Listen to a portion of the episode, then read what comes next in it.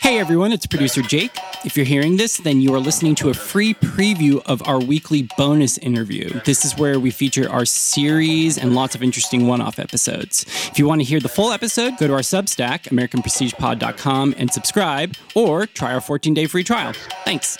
Uh, Lauren previously came on the show to help us talk about the the Northman, uh, the film, and we are grateful that she's agreed to return again, even despite that experience. She's agreed to return again, uh, and we are going to talk about the Vikings and white supremacy. Lauren, thank you so much for coming back and joining us again.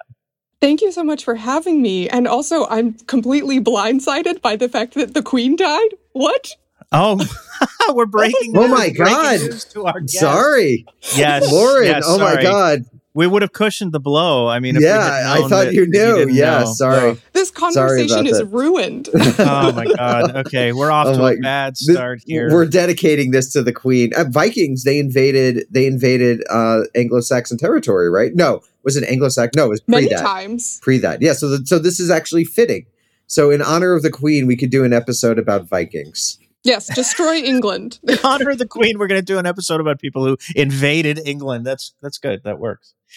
Um, all right. Well, if, if we wanted to start with one of those um actually uh, debunking facts, uh, I love talking about Vikings in England in my courses because the city of York during the Viking Age, 10,000 people lived there. It was part of the Danelaw, so it was uh, technically, you could argue, a Viking city. But there's a lot more cultural collaboration and exchange there than there was always fighting. Not everything was Lindisfarne, but you know. That's a that's a slogan. Uh, Not everything is Lindisfarne. I'm always saying that. Yeah. But- sorry, Derek. but why go. don't we start? You know, why don't we talk about that? Talk about the the Danelaw and the the sort of Viking legacy uh, in England specifically. Yeah, well, when I talk about the Viking Age in my teaching, I use Scandinavia very broadly.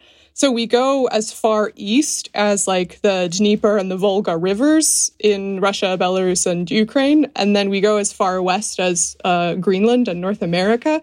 And the Orkneys um, and the British Isles more generally, and the Faroe Islands as well, are all part of like the North Atlantic cultural zone, which during the Viking Age, Norse peoples were all over. So you had plenty of raiding happening. So, like 793, the raid at Lindisfarne is the traditional historical start of the Viking Age, super famous. Like, Vikings come in and pillage this monastery and steal all the gold.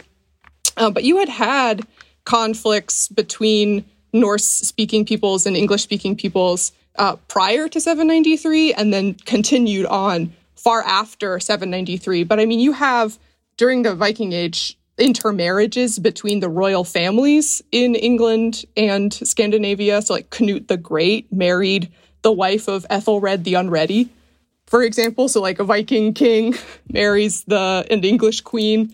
But you also have like Norse settlements across the north of England. And uh, so that's an area called the Danelaw. That's an Alfred the Great achievement, um, setting kind of the northernmost boundary for what constitutes England. Uh, yeah, I mean, a lot more trade and, and cultural contact than just fighting. I would say also the Vikings, the word Viking in Old Norse just means like pirate. And most Viking raids were done in Viking territories like they would raid themselves more than other people. So when we get English history about the Vikings, it's all about how violent they were and horrible they are because they're raiding an English lands, but they're also raiding themselves too. So how is that? That that's That that's was great. great. And and uh, it, the the Danelaw uh, sort of culminates with the North Sea Empire right under Canute. It, it's sort of toward the end of I guess what is generally considered the Viking Age. Mhm. Uh, there's this personal union of uh, what is, it's the Danelaw and um, Denmark and Norway. Is that right? Mhm, mhm. so yeah, there's there's this real uh, connection uh, that that is interesting. It's a good jumping off point. So uh, yes, uh, but we're here to talk about the Vikings and white supremacy, and I'd like to start with